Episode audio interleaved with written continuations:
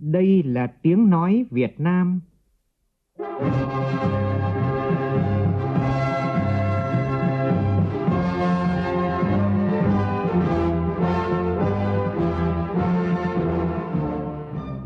là tiếng nói Việt Nam, phát thanh từ Hà Nội, thủ đô nước Cộng hòa xã hội chủ nghĩa Việt Nam.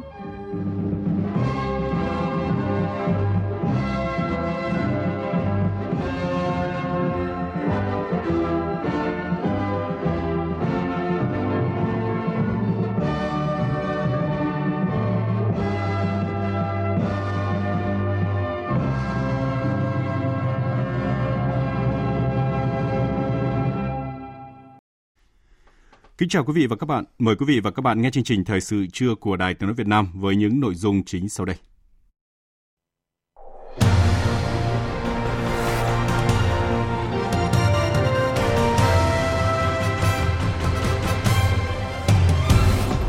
Chủ tịch nước Nguyễn Xuân Phúc, Thủ tướng Chính phủ Phạm Minh Chính cùng đông đảo người dân tới Đại sứ quán Nhật Bản tại Hà Nội tưởng niệm cựu Thủ tướng Nhật Bản Abe Shinzo. Chủ tịch Quốc hội chủ trì khai mạc phiên họp thứ 13 của Ủy ban Thường vụ Quốc hội. Tại phiên họp này, Ủy ban Thường vụ Quốc hội thông qua nghị quyết về chuyển mục đích sử dụng rừng, đất rừng và đất trồng lúa của dự án cao tốc Bắc Nam phía Đông. Hơn 50 doanh nghiệp hàng đầu trong ngành nông sản của châu Âu sang Việt Nam để tìm kiếm cơ hội hợp tác giữa hai bên. Bộ Công an bác tin đồn người đứng đầu tập đoàn lớn bị cấp cấm xuất cảnh. Trong phần tin thế giới, Liên minh đảng cầm quyền của Thủ tướng Nhật Bản Kishida Fumio giành chiến thắng áp đảo cho cuộc bầu cử thượng viện tại Nhật Bản. Nắng nóng nghiêm trọng tại nhiều nước ảnh hưởng nghiêm trọng tới cuộc sống người dân.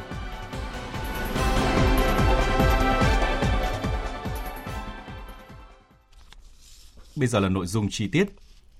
Sáng nay, Chủ tịch nước Nguyễn Xuân Phúc, Thủ tướng Chính phủ Phạm Minh Chính đã đến Đại sứ quán Nhật Bản ở số 27 Liễu Giai, quận Ba Đình, Hà Nội – ghi sổ tang thương tiếc cố Thủ tướng Nhật Bản Abe Shinzo.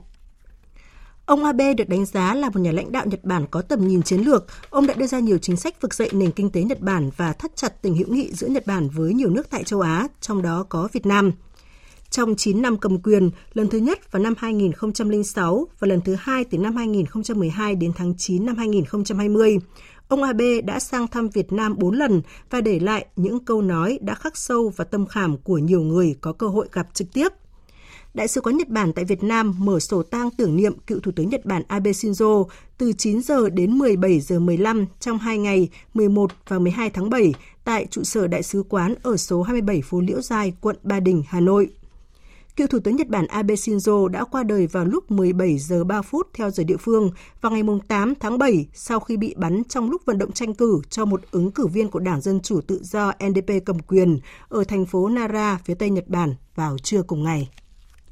Sáng nay tại nhà Quốc hội khai mạc phiên họp thứ 13 của Ủy ban Thường vụ Quốc hội.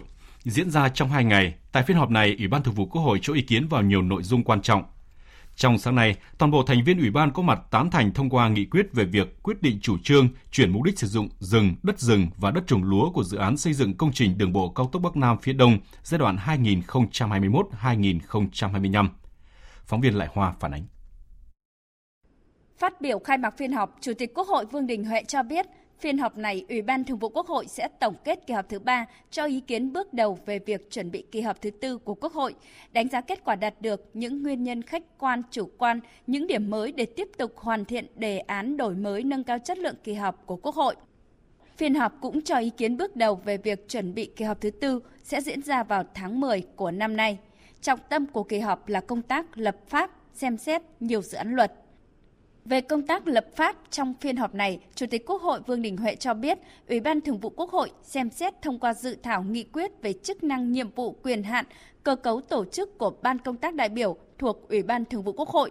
Đáng chú ý về quyết định các vấn đề quan trọng, Ủy ban Thường vụ Quốc hội sẽ xem xét quyết định chủ trương chuyển mục đích sử dụng rừng, đất rừng, đất trồng lúa hai vụ trở lên của dự án xây dựng đường bộ cao tốc Bắc Nam phía Đông giai đoạn 2021-2025 việc Ban Thường vụ Quốc hội sớm cho ý kiến và quyết định cái nội dung quan trọng này theo ủy quyền của Quốc hội tại nghị quyết 44 ờ, là một trong những cái căn cứ quan trọng, là cái tiền đề để chính phủ và thủ tướng có thể đẩy nhanh cái quá trình chuẩn bị cái dự án chiến lược quan trọng này.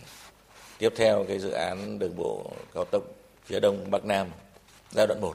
Thì đây là cái giai đoạn 2 gồm có 12 cái dự án thành phần hết sức là quan trọng. Liên quan đến nội dung này, chính phủ kiến nghị diện tích rừng cần chuyển đổi mục đích sử dụng là 1.054 hecta, bao gồm rừng phòng hộ, rừng đặc dụng, rừng sản xuất, rừng ngoài quy hoạch. Diện tích lâm nghiệp là 1.863 hecta, bao gồm đất rừng phòng hộ, đất rừng đặc dụng, đất rừng sản xuất. Và diện tích đất trồng lúa từ hai vụ trở lên là 1.721 hecta. Theo Bộ trưởng Bộ Tài nguyên và Môi trường Trần Hồng Hà, đến nay đã có đánh giá tác động môi trường trên từng dự án đi qua, đồng thời đưa ra cơ chế tính toán phục hồi hệ sinh thái. Bộ trưởng cũng cho biết thời gian tới sẽ giải bài toán khi nói đến đất, bao gồm cả đất rừng. Những dự án đại Quốc hội quyết định chủ trương đầu tư, Thủ tướng quyết định chủ trương đầu tư thì về đất trồng lúa là không phải xem xét nữa. Nhưng mà riêng đối với luật lâm nghiệp và cái nghị định 56 thì hiện nay vẫn chưa được phân cấp. Nên tới thì chúng tôi cũng sẽ giải quyết cái bài toán là khi nói đến đất, có nghĩa là đất sẽ quyết định đến việc là có cần rừng hay không cần rừng. Chứ không phải là không có rừng, là không có, không phải là đất rừng.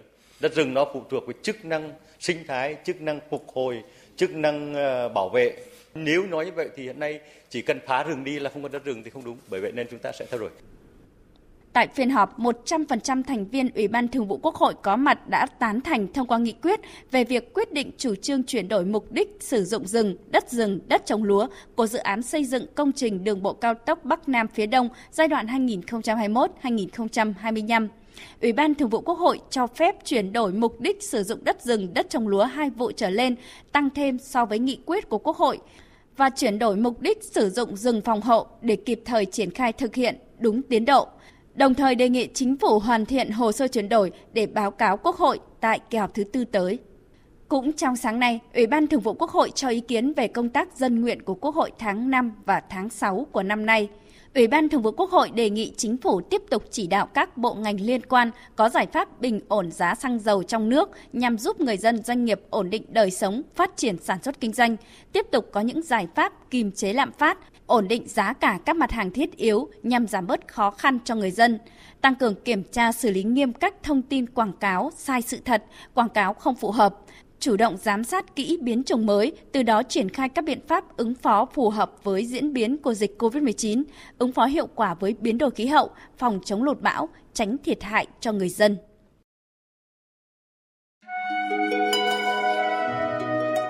bảy mươi 75 năm Ngày Thương binh Liệt sĩ Đền ơn đáp nghĩa Uống nước nhớ nguồn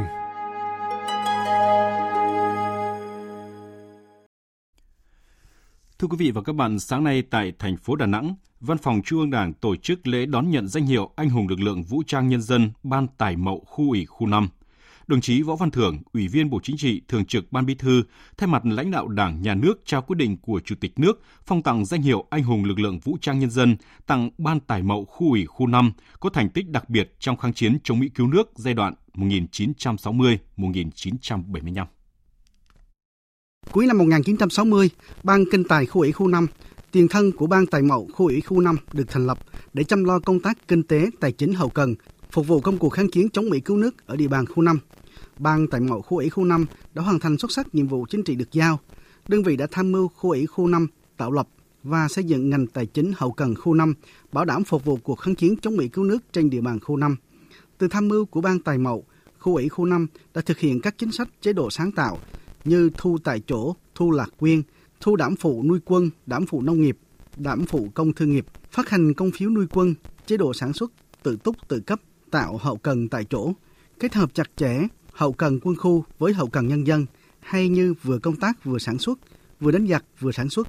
Đơn vị đã tiếp nhận, bảo quản, cấp phát tiền hàng hóa do Trung ương chi viện kịp thời, nhanh chóng và an toàn đến các địa phương, đơn vị phục vụ kháng chiến. Ghi nhận thành tích đặc biệt xuất sắc của các thế hệ cán bộ, nhân viên ban tài mậu khu ủy khu 5, Chủ tịch nước đã quyết định phong tặng danh hiệu cao quý anh hùng lực lượng vũ trang nhân dân tặng ban tài mậu khu ủy khu 5. Thường trực ban bí thư Võ Văn Thưởng nêu rõ, đây là niềm vinh dự tự hào của ban tài mậu khu ủy khu 5 nói riêng và niềm tự hào của những người làm công tác tài chính đảng trong cả nước nói chung.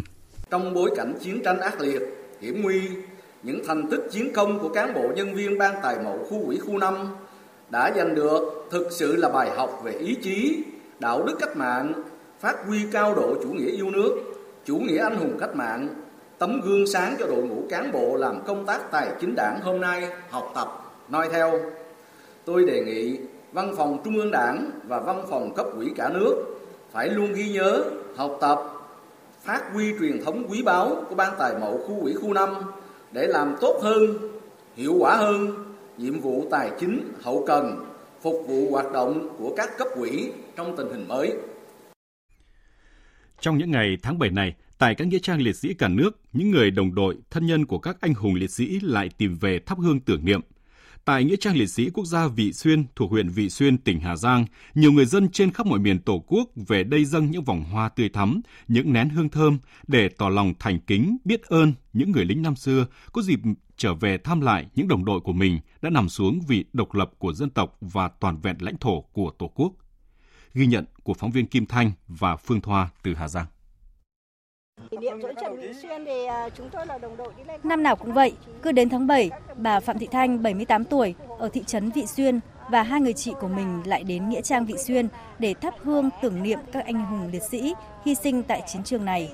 Dù em trai bà chưa tìm được hài cốt, nhưng bà Thanh mong anh linh của em trai mình cũng sẽ sớm về đoàn tụ với các đồng đội. Chị em chúng tôi đã về đến đây dâng hương và gọi em trai là Phạm Văn Tế hy sinh ở đỉnh Chí Cà, Chí Mần. Chị em cứ hàng ngày lễ này nó đến đây khấn vong linh em thôi. Để mà cho em về đến cái đất này để hưởng cầu siêu.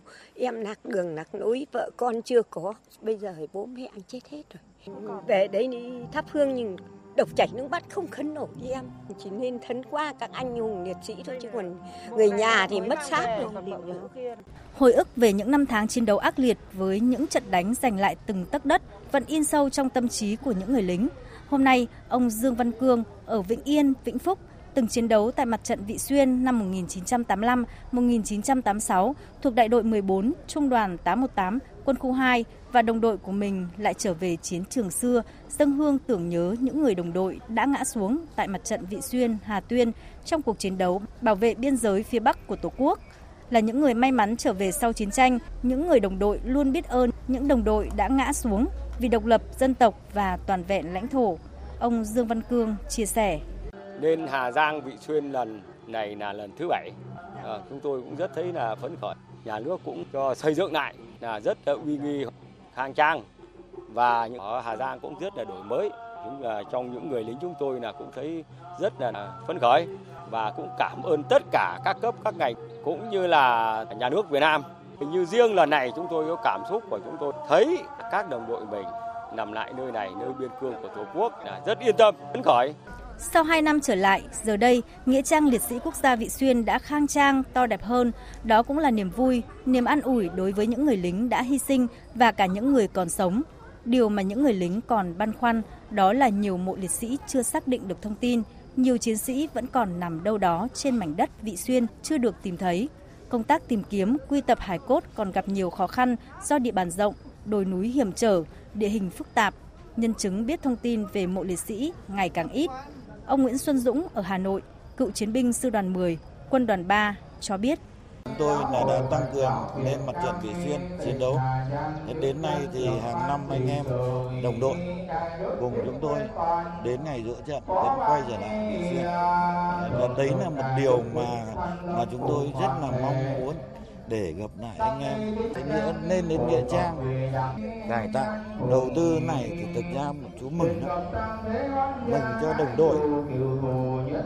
Mà các đồng đội thì nằm ở đây. Cho nên là bọn chú rất là mừng. Cảm ơn đảng, nhà nước. Cảm ơn ờ, tỉnh Hà Giang. Nghĩa trang liệt sĩ quốc gia Vị Xuyên hiện có 1.832 mộ liệt sĩ, trong đó có một ngôi mộ tập thể, 346 mộ chưa xác định được thông tin. Trong số 1.832 mộ liệt sĩ thì có tới 1.600 liệt sĩ hy sinh trong cuộc chiến đấu bảo vệ biên giới phía Bắc của Tổ quốc, còn lại 109 liệt sĩ chống Mỹ, 107 liệt sĩ chống Pháp và một liệt sĩ công an nhân dân. Thời sự VOV, nhanh, tin cậy, hấp dẫn. Chương trình thời sự trưa tiếp tục với các tin đáng chú ý khác. Sáng nay tại Hà Nội, Liên đoàn Thương mại và Công nghiệp Việt Nam VCCI phối hợp với Ủy ban châu Âu, Bộ Nông nghiệp và Phát triển Nông thôn và Hiệp hội Doanh nghiệp châu Âu tại Việt Nam tổ chức diễn đàn Doanh nghiệp Nông sản Việt Nam EU nhằm kết nối doanh nghiệp giữa hai bên. Tin của phóng viên Đài Tiếng Nói Việt Nam. Phát biểu tại diễn đàn, cao ủy phụ trách nông nghiệp của Liên minh châu Âu Janut cho rằng Việt Nam đã trở thành đối tác quan trọng của EU ở Đông Nam Á sau khi Hiệp định Thương mại Tự do EU-Việt Nam EVFTA có hiệu lực vào năm 2020. Chuyến thăm này sẽ góp phần tận dụng lợi thế của các cơ hội thương mại và cho phép giới thiệu các tiêu chuẩn chất lượng cao và bền vững của sản xuất nông sản thực phẩm của EU vì lợi ích của người tiêu dùng Việt Nam ngày càng khắt khe. Theo Thứ trưởng Bộ Nông nghiệp và Phát triển Nông thôn Phùng Đức Tiến, EU là thị trường xuất khẩu lớn thứ ba của ngành hàng nông sản Việt. Cuộc gặp gỡ giữa cao ủy nông sản châu Âu với Bộ Nông nghiệp và Phát triển Nông thôn sẽ là nền tảng cho một thời kỳ mới, tiềm năng lợi thế sẽ được khơi thông. Thế cái việc gặp gỡ và trao đổi, phải đi thực địa, phải xem cái vùng nguyên liệu, sơ chế, chế biến, truy xuất nguồn gốc và thương mại hóa vào thị trường châu. Âu Và tôi chắc chắn rằng sau cái đợt làm việc này của các doanh nghiệp thì cái thúc đẩy thương mại sẽ tăng trưởng ở mức tốt hơn, cao hơn như tiềm năng hai bên đã có. Chủ tịch Phòng Công nghiệp Thương mại Việt Nam Phạm Tấn Công cho rằng việc tham gia sự kiện này, các doanh nghiệp Việt Nam nói chung và các doanh nghiệp nông nghiệp nói riêng sẽ đa dạng hóa được nguồn cung ứng và khẳng định thế mạnh về nông nghiệp. Rất mong muốn phía EU sẽ tăng cường chia sẻ thông tin, kinh nghiệm, hỗ trợ Việt Nam xây dựng chính sách và mô hình phát triển nông nghiệp theo hướng xanh, hiện đại, bền vững, hỗ trợ tăng cường năng lực cho Việt Nam bao gồm hỗ trợ phát triển cơ sở hạ tầng, nguồn nhân lực, hỗ trợ kỹ thuật chuyển giao công nghệ, giúp Việt Nam xây dựng các tiêu chuẩn kỹ thuật nông nghiệp tiệm cận với quốc tế, đặc biệt là hỗ trợ Việt Nam trong thích ứng và giảm thiểu tác động của biến đổi khí hậu đối với hoạt động nông nghiệp. Từ 0 giờ sáng nay, mỗi lít xăng giảm từ 3.090 đồng đến 3.110 đồng, còn các mặt hàng dầu cũng hạ từ 800 đến 3.020 đồng. Sau năm kỳ không trích lập vào quỹ bình ổn giá với mặt hàng xăng, lần này giá thế giới đang giảm sâu nên cơ quan điều hành đã quyết định trích mỗi lít xăng 950 đồng vào quỹ. Dầu diesel trích lập 550 đồng một lít, dầu hỏa 800 đồng và dầu ma rút trích 950 đồng một kg.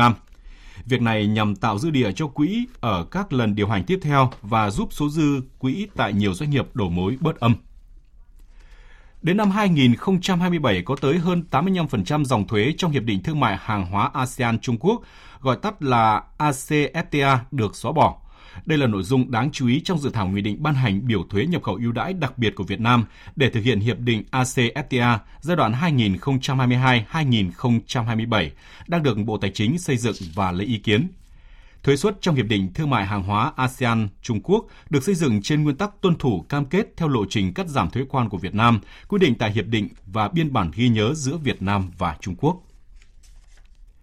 Sáng nay, Trung tướng Tô Ân Sô, tránh văn phòng người phát ngôn Bộ Công an cho biết những thông tin đăng tải trên mạng xã hội về một người đứng đầu doanh nghiệp lớn đang bị áp dụng biện pháp ngăn chặn là thông tin không chính xác. Theo Trung tướng Tô Ân Sô, những ngày gần đây, một số tài khoản mạng xã hội lan truyền thông tin một doanh nhân đứng đầu doanh nghiệp có ảnh hưởng nhất định đối với thị trường chứng khoán, thị trường trái phiếu doanh nghiệp bị áp dụng một số biện pháp ngăn chặn theo quy định của pháp luật. Bộ Công an khẳng định đây là tin đồn thất thiệt. Hiện các cục nghiệp vụ của Bộ Công an đang tiến hành xác minh, làm rõ người có hành vi tung tin đồn này để xử lý nghiêm minh theo quy định của pháp luật – Bộ Công an đề nghị mọi người dân không tin, không nghe, không lan truyền các thông tin thất thiệt, tiếp nhận các thông tin chính thống từ cơ quan chức năng có thẩm quyền.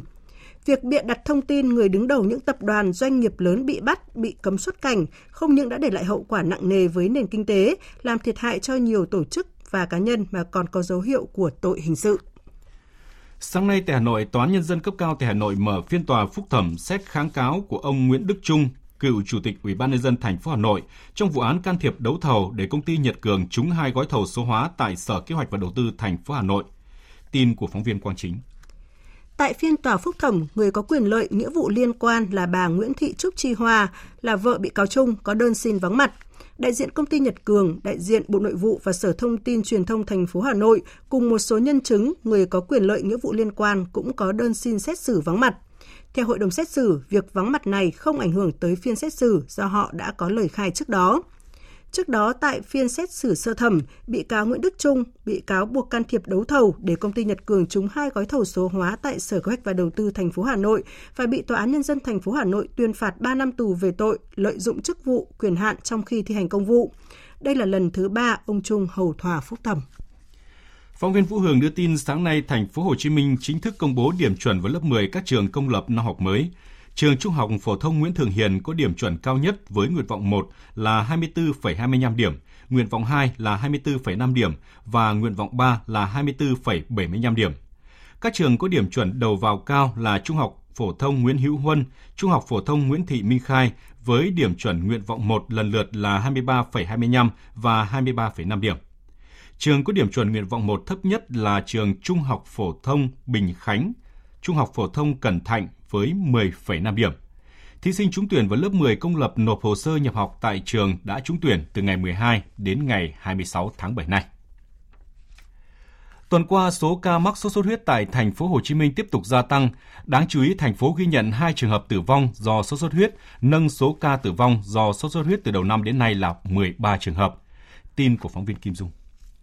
Hai trường hợp tử vong do sốt xuất huyết tại quận Gò Vấp và quận Bình Tân. Số ca bệnh sốt xuất huyết tiếp tục tăng cao ở các quận huyện, thành phố Thủ Đức, trừ Củ Chi, Gò Vấp, Hóc Môn, Phú Nhuận. Những quận huyện có số ca bệnh tăng báo động là quận 4, quận 7 và Cần Giờ.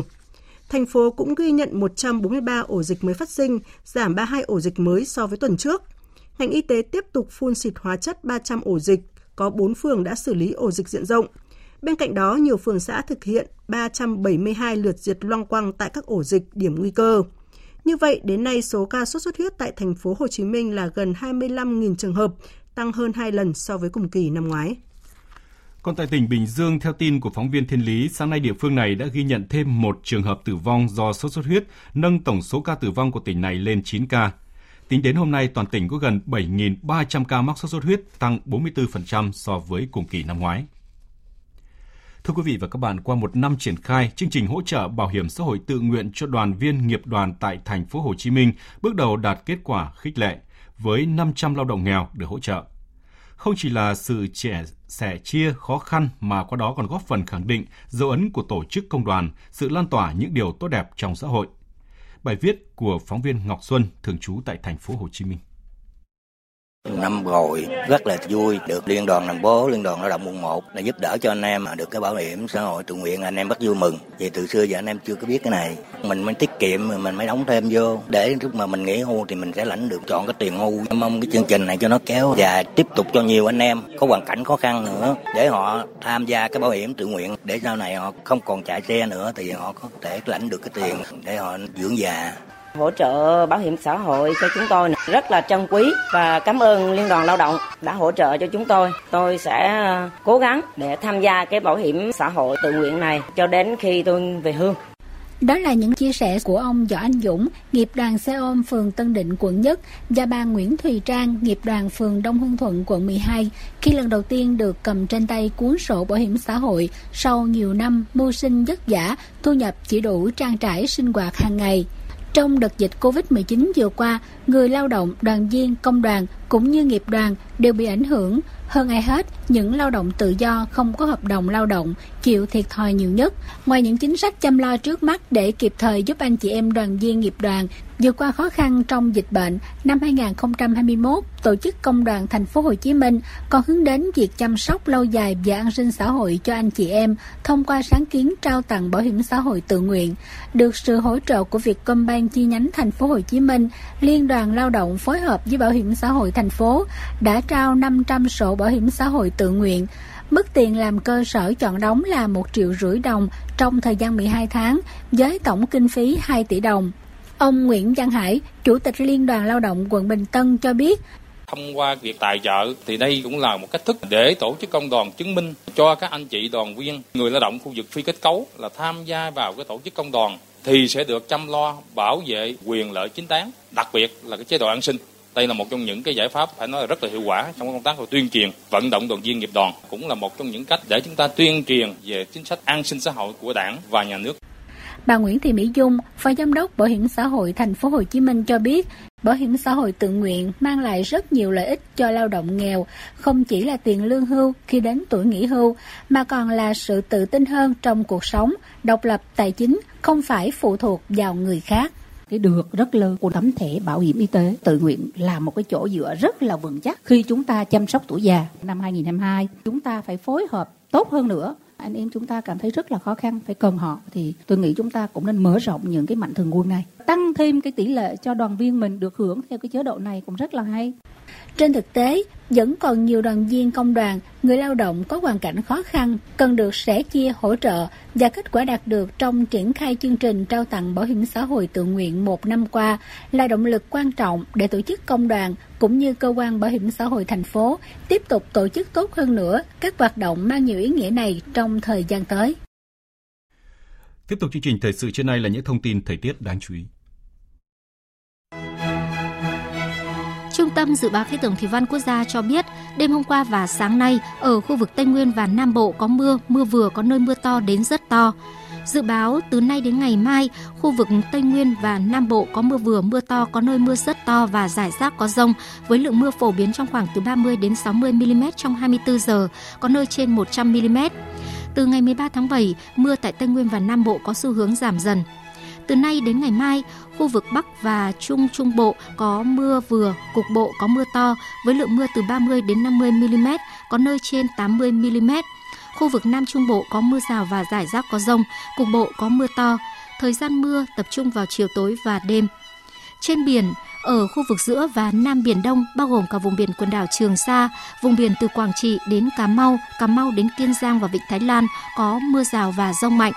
Ở vùng biển từ Bình Thuận đến Cà Mau và vùng biển phía Tây, khu vực Nam Biển Đông có gió Tây Nam mạnh cấp 6, có lúc cấp 7, giật cấp 8, cấp 9, biển động mạnh.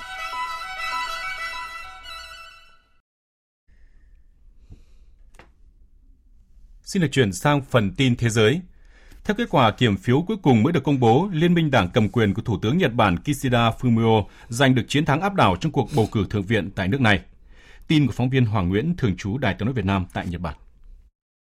Kết quả kiểm phiếu cho thấy, trong tổng số 125 ghế bầu lại lần này, Liên minh Đảng cầm quyền đã giành chiến thắng với tổng cộng 76 ghế, trong đó Đảng Dân Chủ Tự do LDP đã giành được 63 ghế, Đảng Công minh 13 ghế.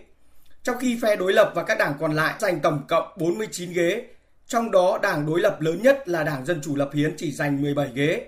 Như vậy, tổng hợp với số ghế không được bầu lại thì Liên minh Đảng cầm quyền LDP Công minh đang có 146 ghế trên tổng số 248 ghế tại Thượng viện, tăng 7 ghế so với trước bầu cử và tiếp tục chiếm đa số qua bán tại Thượng viện.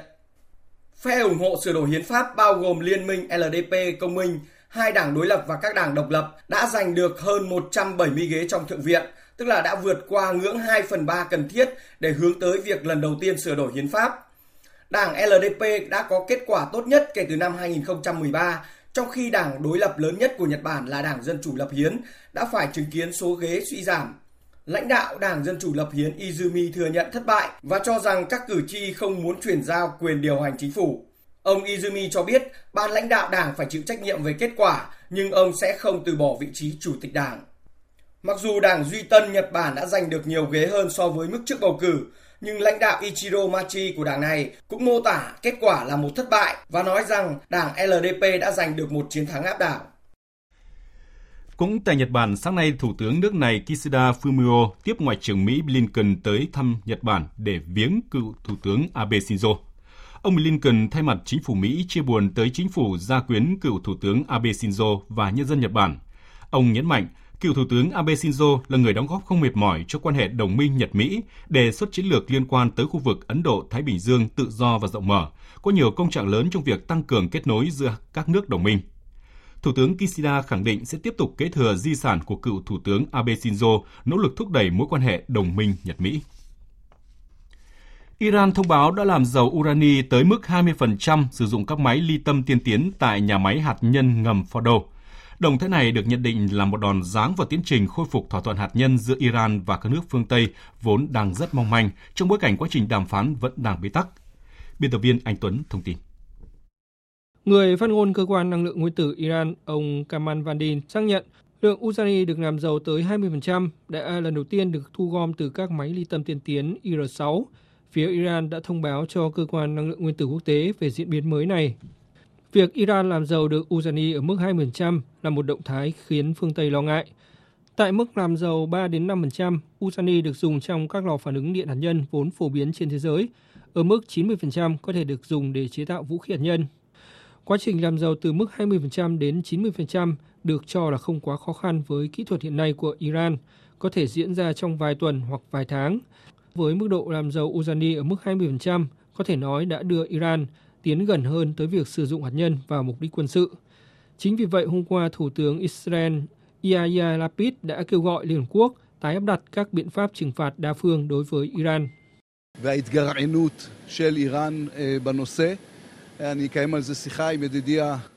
Chúng tôi không phản đối một thỏa thuận hạt nhân Iran, mà chúng tôi muốn nhìn thấy một thỏa thuận rất mạnh mẽ hơn.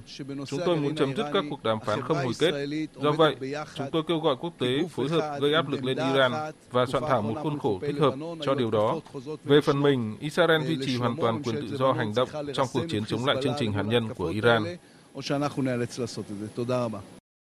Trong phản ứng mới nhất, người phát ngôn Bộ Ngoại giao Mỹ Ned Price cho rằng Iran ngày càng xa rời các cam kết của nước này trong thỏa thuận mang tên Kế hoạch hành động chung toàn diện mà Iran ký với nhóm P5-1. Đây là điều mà các bên còn lại trong thỏa thuận hạt nhân không mong muốn. Hiện Mỹ chưa có kế hoạch cho vòng đàm phán kế tiếp với Iran về việc khôi phục thỏa thuận hạt nhân. Chính vì vậy, động thái làm dầu urani lên mức 20% của Iran dường như là lời nhắn đến Mỹ và các nước phương Tây rằng nếu việc khôi phục thỏa thuận còn bị câu giờ thì Tehran sẵn sàng xé rào thỏa thuận hơn nữa. Tây Ban Nha đang trải qua đợt nắng nóng thứ hai trong mùa hè này với 30 tỉnh đã phải ban bố cảnh báo thời tiết. Nắng nóng cũng khiến cháy rừng diễn biến nghiêm trọng tại Bồ Đào Nha, buộc chính phủ nước này phải ban bố tình trạng dự phòng. Theo cơ quan khí tượng Tây Ban Nha, dự báo nhiệt độ sẽ lên tới 43 độ C tại Badajoz, Tây Nam Tây Ban Nha và vượt 40 độ tại các tỉnh như Seville, Cordoba, Jaén và Cáceres. Tất cả những địa phương này đều ra cảnh báo màu cam trong thang cảnh báo gồm 3 cấp, trong đó vàng là thấp nhất và đỏ là cao nhất. Phần lớn khu vực Tây Nam và miền Trung Tây Ban Nha cũng đều đang áp dụng cảnh báo màu cam hoặc vàng. Nhiệt độ tại thủ đô Madrid dự báo sẽ tăng lên 38 độ C, trong khi các tỉnh khác ở miền Trung đều đưa ra cảnh báo vàng. Nắng nóng khiến nhiều người chọn giải pháp ra các vòi phun nước, hồ nước hoặc chỗ có bóng dâm để tránh nóng. Tôi có cảm tưởng như nóng chết đi được ý. Tôi đang tan chảy ra đây này. Thật không thể chịu được. Thời tiết rất nóng nực, tuy nhiên may mắn là đôi lúc cũng có gió nên cũng đỡ phần nào. Tôi phải ra chỗ vòi phun nước để tránh nóng. Dự báo nhiệt độ ngày mai sẽ tăng lên khi cơ quan khí tượng Tây Ban Nha nâng cảnh báo từ vàng lên cam tại một số tỉnh. Tại Bồ Đào Nha, nắng nóng khiến cháy rừng diễn biến nghiêm trọng, nhiệt độ nhiều nơi trên 45 độ. Riêng hôm qua, nước này ghi nhận hơn 32 vụ cháy. Nhà chức trách đã phải huy động khoảng 2.800 lính cứu hỏa cùng hơn 600 phương tiện tham gia chống cháy. Chính phủ Bồ Đào Nha tuyên bố tình trạng khẩn cấp, cho phép cơ quan cứu hỏa có thể sử dụng các phương tiện cần thiết để đối phó với cháy rừng. Cùng với điều kiện thời tiết khô nóng kèm theo gió khô hanh và thiếu độ ẩm chính là nguyên nhân làm gia tăng các đám cháy rừng ở nước này. Tình trạng nắng nóng cũng trở nên đáng báo động tại Trung Quốc. Đài khí tượng Trung ương Trung Quốc sáng nay vừa phát đi cảnh báo nhiệt độ cao màu cam, tức là mức thứ hai trong 4 cấp chỉ sau báo động đỏ. Một đợt nắng nóng sẽ ảnh hưởng tới hơn 10 tỉnh thành trên khắp cả nước này. Phóng viên Bích Thuận, thường trú tại Bắc Kinh đưa tin. Theo cảnh báo nhiệt độ cao của cơ quan khí tượng Trung Quốc vừa đưa ra, một đợt nắng nóng đang tấn công 14 tỉnh thành ở nước này, trong đó có tới 11 tỉnh thành có nền nhiệt lên tới trên 40 độ C ở một số nơi trong những ngày tới. Tính đến 3 giờ chiều ngày 10 tháng 7, tổng cộng 60 cảnh báo nhiệt độ cao màu đỏ, mức cảnh báo cao nhất, đã được đưa ra ở nhiều địa phương trên khắp cả nước Trung Quốc. Sáng 11 tháng 7, Trung tâm Khí tượng Quốc gia của Cục Khí tượng Trung Quốc đã phải ban hành cảnh báo nhiệt độ cao màu cam ở nước này. Dự báo nhiệt độ sẽ duy trì từ mức 37 độ C trở lên ở hàng loạt địa phương, với ít nhất 4 tỉnh nền nhiệt trên 40 độ, gồm Thiểm Tây, Chiết Giang, Từ Xuyên và Trùng Khánh trong cùng ngày. Dự kiến trong gần 10 ngày tới, đợt nắng nóng này sẽ tiếp tục xảy ra ở bồn điện tứ Xuyên và các khu vực phía nam sông Dương Tử. Cục Khí tượng Trung Quốc đã nhắc nhở các địa phương triển khai các biện pháp đối phó với các đợt nắng nóng, bao gồm giảm các hoạt động ngoài trời vào buổi chiều. Số ca mắc COVID-19 đang có chiều hướng gia tăng trở lại, nguy cơ tái bùng phát đại dịch trở nên hiện hữu tại nhiều quốc gia do biến thể phụ của Omicron lây lan nhanh. Thế giới lại một lần nữa bước vào cuộc chạy đua tiêm vaccine ngừa COVID-19 tăng cường khi số ca lây nhiễm không ngừng tăng cao, làm dấy lên lo ngại về việc giảm khả năng bảo vệ của vaccine chống lại các biến thể mới. Tổng hợp của biên tập viên Phương Anh. Các biến thể phụ của Omicron dễ lây lan hơn, dẫn đến tỷ lệ mắc bệnh và nhập viện vì COVID-19 ngày càng tăng tại nhiều quốc gia trên toàn cầu. Các cơ quan y tế các nước vì vậy đang đẩy mạnh công tác phòng chống dịch và nâng cao mức độ cảnh báo trong cộng đồng. Châu Á đang đứng đầu thế giới về số ca nhiễm COVID-19 mới, xếp sau là châu Âu. Các chuyên gia y tế đang dự báo về một cuộc chạy đua mới mà họ hy vọng sẽ hạn chế dịch bệnh lây lan chủ yếu thông qua các mũi tiêm tăng cường. Biến thể BA.5 của Omicron đang lan rộng khắp châu Âu, với 53 quốc gia trong châu lục này hiện ghi nhận khoảng 500.000 trường hợp nhiễm và 500 ca tử vong mỗi ngày. Hiện vẫn xuất hiện lo ngại việc tiêm chủng tăng cường liều thứ tư là không đủ, cho rằng thế hệ vaccine tiếp theo hiện đang rất cần thiết. Cơ quan quản lý dược phẩm châu Âu cũng vừa đề ngỏ khả năng bật đèn xanh cho các loại vaccine ngừa COVID-19 thế hệ mới. Ông Marcos Cavalieri, người phụ trách chiến lược vaccine của cơ quan quản lý dược phẩm châu Âu cho biết. Trước hết, chúng tôi đang chứng kiến một làn sóng mới về các ca nhiễm COVID-19 ở nhiều quốc gia thành viên trên khắp châu Âu. Sự lây lan của các ca nhiễm do biến thể SARS-CoV-2, Omicron BA.4 và BA.5 là rất cao. Như bạn đã biết, dựa trên các dự đoán hiện tại, BA.4, BA.5 sẽ trở nên thống trị ở các quốc gia châu Âu, có khả năng thay thế hoàn toàn tất cả các biến thể khác vào cuối tháng 7 này. Tổng Giám đốc Tổ chức Y tế Thế giới Tedros Adhanom Ghebreyesus vừa lưu ý rằng bản chất đại dịch đang thay đổi, song chưa kết thúc, dù đã có những tiến bộ đáng kể đạt được thời gian qua khả năng theo dõi virus đang ngày càng hạn chế hơn do các báo cáo và nghiên cứu trình tự gen đang giảm. Điều này cũng đồng nghĩa với việc theo dõi biến thể Omicron và phân tích các biến thể mới xuất hiện trong tương lai ngày càng trở nên khó khăn hơn.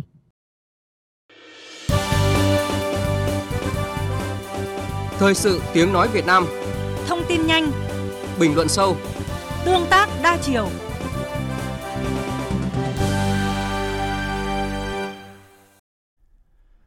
Thưa quý vị và các bạn, kể từ khi Nga mở chiến dịch quân sự đặc biệt ở Ukraine, các nước phương Tây đã ồ ạt áp đặt các lệnh trừng phạt nhằm vào Nga với những gói trừng phạt quy mô nhất, toàn diện nhất từ trước đến nay.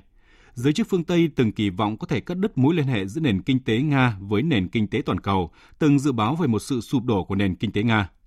Nhưng sau gần 5 tháng, nền kinh tế Nga đã chống chọi tốt hơn dự kiến. Hàng loạt tổ chức quốc tế mới đây cũng đã điều chỉnh dự báo về mức suy giảm của nền kinh tế Nga trong năm nay, thấp hơn nhiều so với con số từng đưa ra trước đó. Biên tập viên Thúy Ngọc có cuộc trao đổi với phóng viên Anh Tú thường trú tại Liên bang Nga để tìm hiểu rõ hơn về nội dung này. Bất chấp những khó khăn, nền kinh tế Nga đang chống chọi với các lệnh trừng phạt với niềm kiêu hãnh. Cuộc tấn công kinh tế của phương Tây đối với Nga đã thất bại. Tuyên bố của Tổng thống Nga Vladimir Putin không chỉ là lời chấn an với người dân, mà đến thời điểm này, các chuyên gia kinh tế, các tổ chức quốc tế cũng phải thừa nhận rằng nền kinh tế Nga đã chống chọi với các lệnh trừng phạt tốt hơn dự kiến.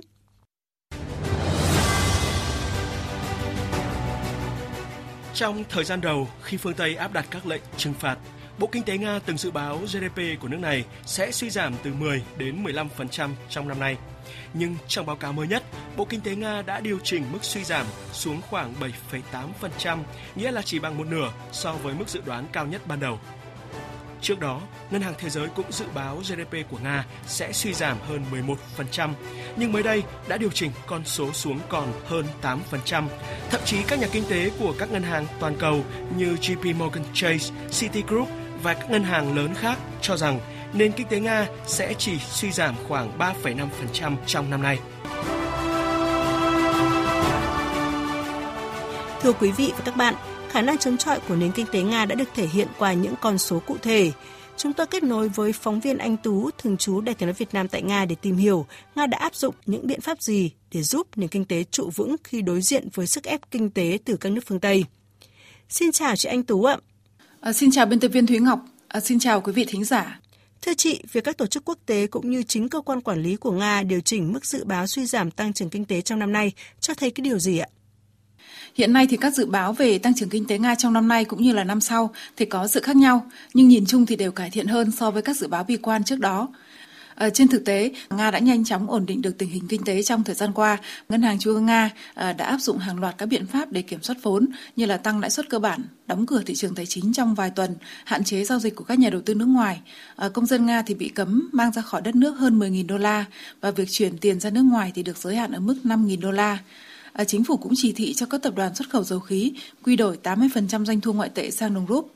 À, tiếp đó thì Nga yêu cầu các nước không thân thiện thanh toán cho việc cung cấp khí đốt của Moscow bằng đồng rúp. Các biện pháp này thì đã giúp đồng rúp phục hồi nhanh chóng.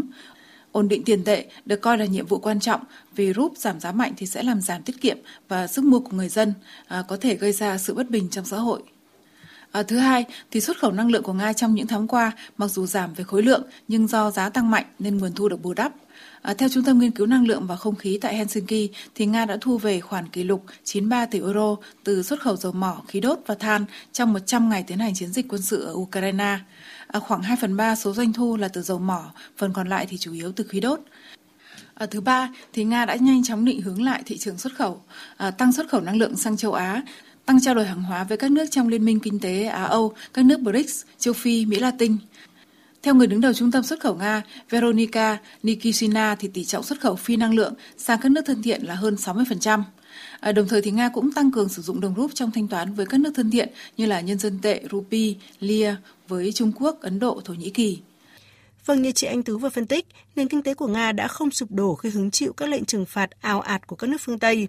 Thưa chị Anh Tú ạ, trong số các lệnh trừng phạt thì đáng chú ý nhất đó là các biện pháp nhằm vào lĩnh vực năng lượng của Nga như là dầu mỏ, nhằm siết nguồn thu lớn nhất của nền kinh tế. Vậy riêng trong lĩnh vực năng lượng thì Nga đã có cách ứng phó như thế nào ạ thưa chị? À, như tôi vừa nói ở trên, thì Nga đã nhanh chóng chuyển hướng xuất khẩu dầu sang các nước châu Á, à, trong đó hai quốc gia nhập khẩu lớn là Trung Quốc và Ấn Độ. Các nhà máy lọc dầu của Ấn Độ thì đã tăng lượng mua dầu thô của Nga lên 50 lần từ tháng 4 đến tháng 6. Nhập khẩu đã tăng từ 100.000 thùng một ngày trong tháng 2 lên đến 870.000 thùng một ngày trong tháng 5. Hiện nay thì nguyên liệu thô của Nga chiếm 10% tổng lượng dầu thô mà Ấn Độ mua từ nước ngoài. Trong khi đó thì theo số liệu của Hải quan Trung Quốc thì trong tháng 5, nước này đã nhập khẩu dầu từ Nga ở mức 1,98 triệu thùng một ngày, tăng 1 phần tư so với tháng 4. Và từ tháng 3 đến tháng 5 thì Trung Quốc đã mua lượng dầu trị giá là 18,9 tỷ đô la từ Nga, cao gần gấp đôi so với cùng kỳ năm trước. Theo cơ quan năng lượng quốc tế thì trong năm 2021, Trung Quốc là khách hàng mua dầu lớn nhất của Nga, tiêu thụ trung bình là 1,6 triệu thùng mỗi ngày và tiếp tục tăng nhập khẩu trong năm nay. À, mặc dù Ấn Độ và Trung Quốc mua dầu của Nga với chiết khấu lớn lên đến 30%, à, nhưng theo chuyên gia thì do giá tăng nên Nga không chỉ nhận được các cái khoản thu như là kế hoạch mà còn tăng được lợi nhuận. À, giá khí đốt thì đã tăng gấp 5 lần và giá dầu tăng 60% kể từ khi các lệnh trừng phạt được áp dụng. Tổng thống Nga Putin mới đây đã tuyên bố à, để đối phó với lệnh cấm dầu mỏ của EU thì nước này sẽ tập trung xây dựng cơ sở hạ tầng bao gồm đường bộ, đường sắt và đường biển để đa dạng hóa xuất khẩu khí đốt và dầu mỏ cho các nước thân thiện. Ông cho biết à, khối lượng dầu khí khai thác của Nga thì ngày càng lớn. À, kể từ đầu năm 2020 thì mức khai thác dầu đã vượt 3,5% so với năm trước. À, sản lượng khí đốt trong giai đoạn từ tháng 1 đến tháng 5 vừa qua thì giảm nhưng mà chỉ giảm nhẹ. Cảm ơn chị Anh Tú đã chia sẻ với chúng tôi những thông tin vừa rồi.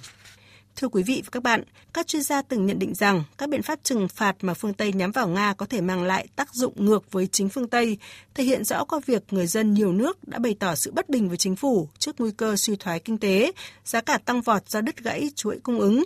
Thậm chí những lệnh trừng phạt còn có thể dẫn đến hậu quả khó lường với nền kinh tế toàn cầu theo hiệu ứng domino. Bởi thế, sẽ đến lúc các bên phải tìm cách đối thoại với nhau, tìm kiếm giải pháp để không đẩy tất cả các bên vào thế cùng thua trong cuộc đối đầu kinh tế này. Tiếp tục chương trình thời sự trưa nay là trang tin đầu tư tài chính và bản tin thể thao. Trang tin đầu tư tài chính. Thưa quý vị và các bạn, giá vàng trong nước giảm nhẹ vẫn cao hơn giá vàng thế giới 19 triệu đồng một lượng. Giá vàng giao ngay trên sàn Kitco niêm yết ở mức 1.475,7 đô la Mỹ một ounce, tăng 8,5 đô la Mỹ so với mức giá phiên liền trước.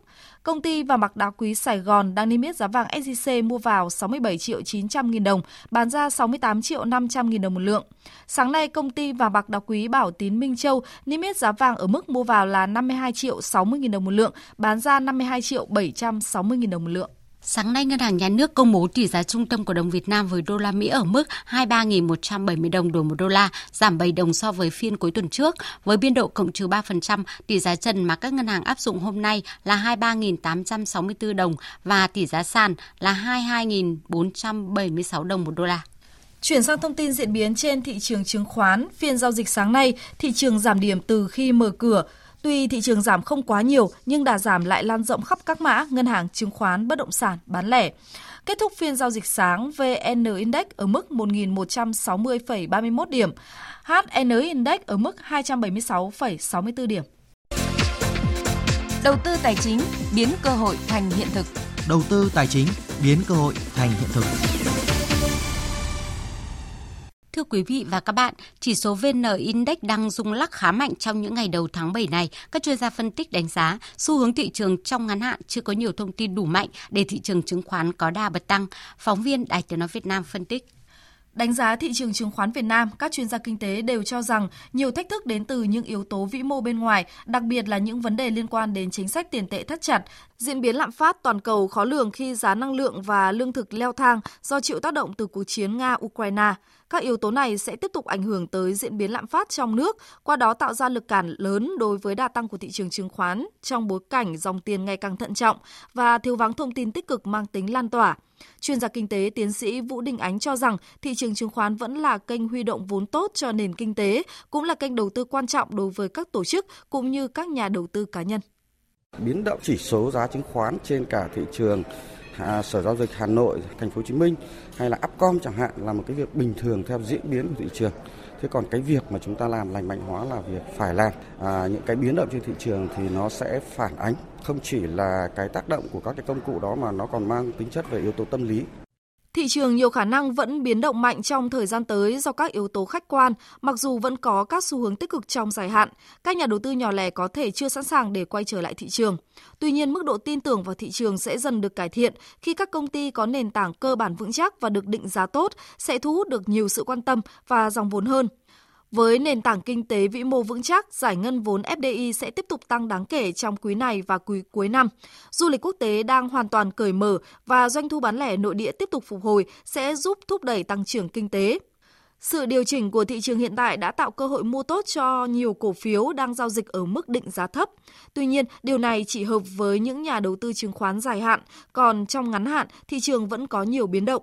Chuyên gia chứng khoán Đỗ Anh Việt, công ty chứng khoán VPS nhận định lạm phát tăng cao thì bắt đầu lại đến quá trình là phải tăng lãi suất, tăng lãi suất lại đến việc mà Fed sẽ giảm cái bảng cân đối kỳ toán. Nó rất nhiều những, nó đi cùng với Việt Nam cùng trong một lúc. Và chính phủ tạm thời đang phải theo dõi để quản trị cái tín dụng và đang đi kiểm tra giả soát lại rất nhiều. Thế thì cùng với tất cả những cái sự việc đấy diễn ra thì nó mới tạo ra thị trường ở suy giảm đột ngột. Có quá nhiều thứ ngắn hạn nó xảy đến trong cùng một lúc. Nhưng tuy nhiên, tất cả những vấn đề đấy là những vấn đề khó khăn ngắn hạn còn việc mà thị trường của Việt Nam vẫn đang tiếp tục tăng trưởng tốt những cái doanh nghiệp vẫn đang hoạt động tốt mọi thứ vẫn đang diễn biến tiếp tục tốt thì nó vẫn là đang đang diễn biến tốt đẹp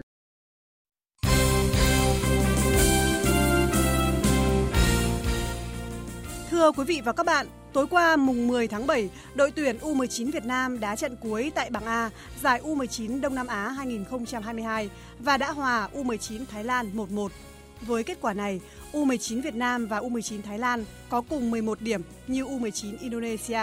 Tuy nhiên, chủ nhà U19 Indonesia bị loại do không ghi bàn thắng trong những cuộc đối đầu trực tiếp. Vì vậy, ở bảng A có U19 Việt Nam và U19 Thái Lan vào bán kết. Theo lịch thi đấu, U19 Việt Nam gặp đội nhì bảng B, U19 Malaysia hoặc U19 Lào vào ngày 13 tháng 7. Ở cặp bán kết còn lại, U19 Thái Lan gặp đội nhất bảng B, các trận đấu cuối bảng B giữa Campuchia gặp Timor-Leste và Malaysia gặp Lào cùng diễn ra vào lúc 15 giờ chiều nay. Hôm qua mùng 10 tháng 7, đội tuyển nữ Việt Nam quay trở lại luyện tập trên sân Trung tâm Đào tạo bóng đá Liên đoàn bóng đá Philippines để chuẩn bị cho trận đấu tiếp theo gặp tuyển Timor-Leste tại vòng bảng giải vô địch bóng đá nữ Đông Nam Á 2022 diễn ra vào lúc 18 giờ chiều nay. Trước trận gặp Timor-Leste, đội tuyển nữ Việt Nam đã có hai chiến thắng 3-0 trước Campuchia và 5-0 trước Lào. Huấn luyện viên Mai Đức Chung cho biết Hai trận đấu vừa qua chúng tôi đã làm rất là đúng. Cái thứ nhất ấy, liên tục thay đổi cái đội hình để làm sao mình giữ kín được cái yếu tố của mình tức là cái đội hình chính của mình mà mọi đối tượng không phát hiện ra cái thứ hai là không bị chấn thương và cái thứ ba nữa là không bị thẻ đấy là ba cái điều chúng tôi đặt ra Thi đấu với mật độ 2 ngày một trận, lại chơi trên mặt sân cỏ nhân tạo có nền cứng, dễ gây chấn thương. Việc ban huấn luyện xoay vòng lực lượng sẽ giúp các cầu thủ đảm bảo thể lực và sẵn sàng cho các trận đấu. Điều này cũng đã góp phần giúp đội tuyển nữ Việt Nam giành được kết quả tốt ở hai trận gặp Campuchia và Lào vừa qua, đồng thời đảm bảo lực lượng cho trận gặp Timor-Leste chiều nay. Tôi xoay tua, tất cả những vận động viên đều được thi đấu, hầu như là đã được hết. Tôi cũng nghĩ đấy là một cái cách tốt nhất để chúng ta xoay vòng cầu thủ và không ai bị chấn thương. Tạm thời Việt Nam và Myanmar cùng có 6 điểm nhưng Myanmar đứng đầu bảng do có chỉ số phụ tốt hơn. Mục tiêu của tuyển Việt Nam là thắng đậm Timor-Leste trong trận đấu chiều nay để có thể tranh đua ngôi nhất bảng với Myanmar.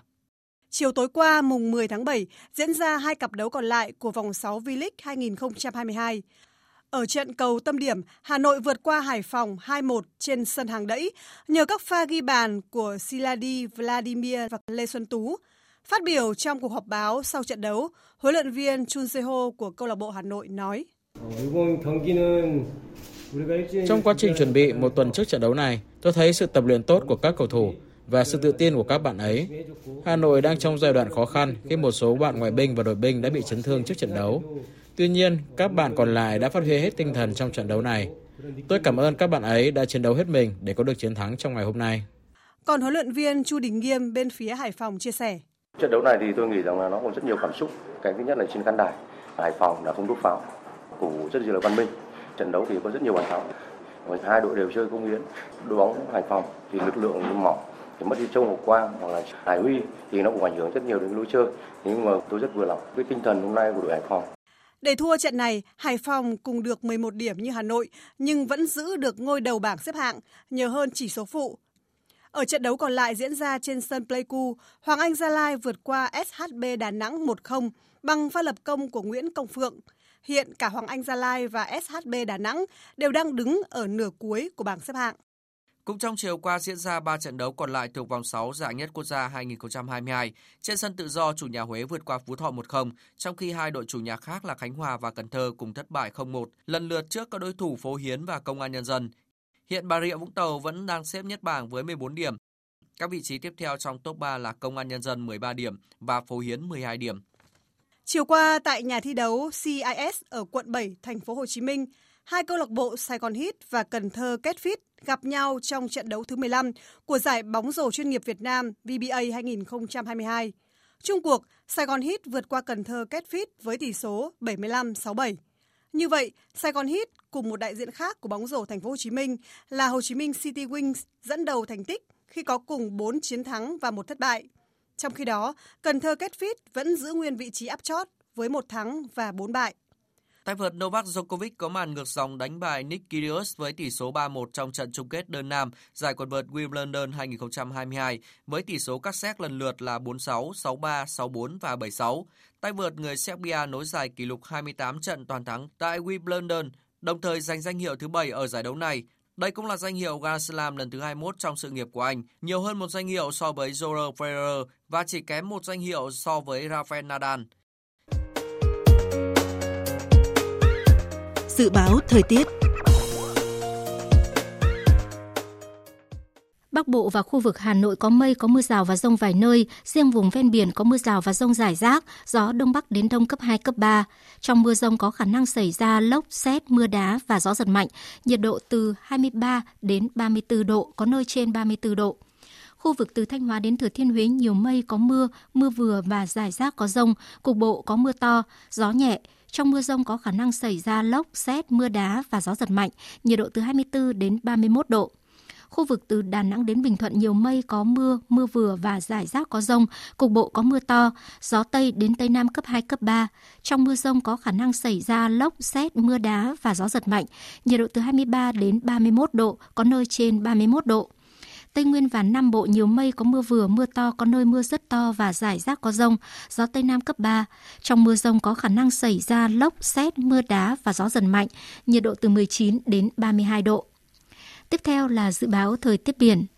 Vịnh Bắc Bộ có mưa rào và rông vài nơi, tầm nhìn xa trên 10 km, gió Đông Bắc đến Đông cấp 3, cấp 4.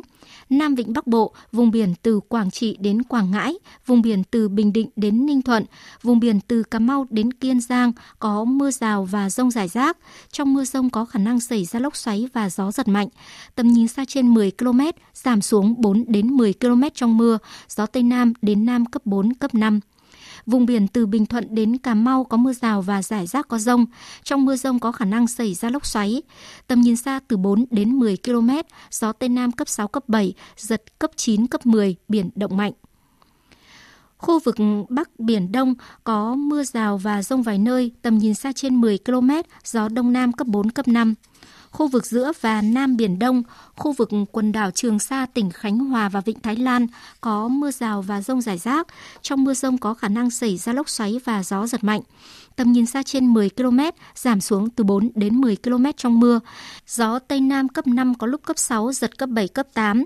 Riêng vùng biển phía Tây của khu vực Biển Đông có gió Tây Nam cấp 6, cấp 7, giật cấp 9, cấp 10, biển động mạnh. Khu vực quần đảo Hoàng Sa thuộc thành phố Đà Nẵng có mưa rào và rông vài nơi, tầm nhìn xa trên 10 km, gió Đông Nam cấp 5. Vừa rồi là phần tin dự báo thời tiết, ít phút còn lại của chương trình chúng tôi xin tóm lược một số tin chính vừa phát. Sáng nay, Chủ tịch nước Nguyễn Xuân Phúc, Thủ tướng Chính phủ Phạm Minh Chính cùng nhiều người dân Việt Nam tới Đại sứ quán Nhật Bản tại Hà Nội tưởng niệm cựu Thủ tướng Nhật Bản Abe Shinzo Ông Abe được đánh giá là một nhà lãnh đạo Nhật Bản có tầm nhìn chiến lược, đưa ra nhiều chính sách vực dậy nền kinh tế Nhật Bản và thắt chặt tình hữu nghị giữa Nhật với nhiều nước tại châu Á, trong đó có Việt Nam. Sáng nay tại nhà Quốc hội dưới sự chủ trì của Chủ tịch Quốc hội Vương Đình Huệ, phiên họp thứ 13 của Ủy ban Thường vụ Quốc hội đã khai mạc. Trong sáng nay, toàn bộ thành viên của Ủy ban có mặt tán thành thông qua nghị quyết về việc quyết định chủ trương chuyển mục đích sử dụng rừng, đất rừng và đất trồng lúa của dự án xây dựng công trình đường bộ cao tốc Bắc Nam phía Đông giai đoạn 2021-2025. Hơn 50 doanh nghiệp đại diện cấp cao của ngành nông sản châu Âu hoạt động trong các lĩnh vực sản xuất kinh doanh thịt, sữa, rượu vang, rượu mạnh, các sản phẩm rau quả sang Việt Nam để tìm kiếm cơ hội hợp tác giữa hai bên. Liên minh đảng cầm quyền của Thủ tướng Nhật Bản Kishida Fumio giành được chiến thắng áp đảo trong cuộc bầu cử thượng viện tại Nhật Bản. Trong khi đó, sáng nay, Thủ tướng Nhật Bản Kishida Fumio đã tiếp Ngoại trưởng Mỹ Blinken tới Nhật Bản để viếng cựu Thủ tướng Abe Shinzo. Tại buổi tiếp, Thủ tướng Kishida khẳng định sẽ tiếp tục kế thừa di sản của cựu Thủ tướng Abe Shinzo, nỗ lực thúc đẩy mối quan hệ đồng minh Nhật-Mỹ. Phần tóm lược những tin chính vừa phát sóng cũng đã kết thúc chương trình thời sự trưa nay của Đài Tiếng nói Việt Nam. Chương trình do các biên tập viên Thu Hòa, Thanh Trường, Lan Anh, Đức Hưng, Thúy Ngọc biên soạn và thực hiện với sự tham gia của kỹ thuật viên tại Tre, chịu trách nhiệm nội dung Hoàng Trung Dũng.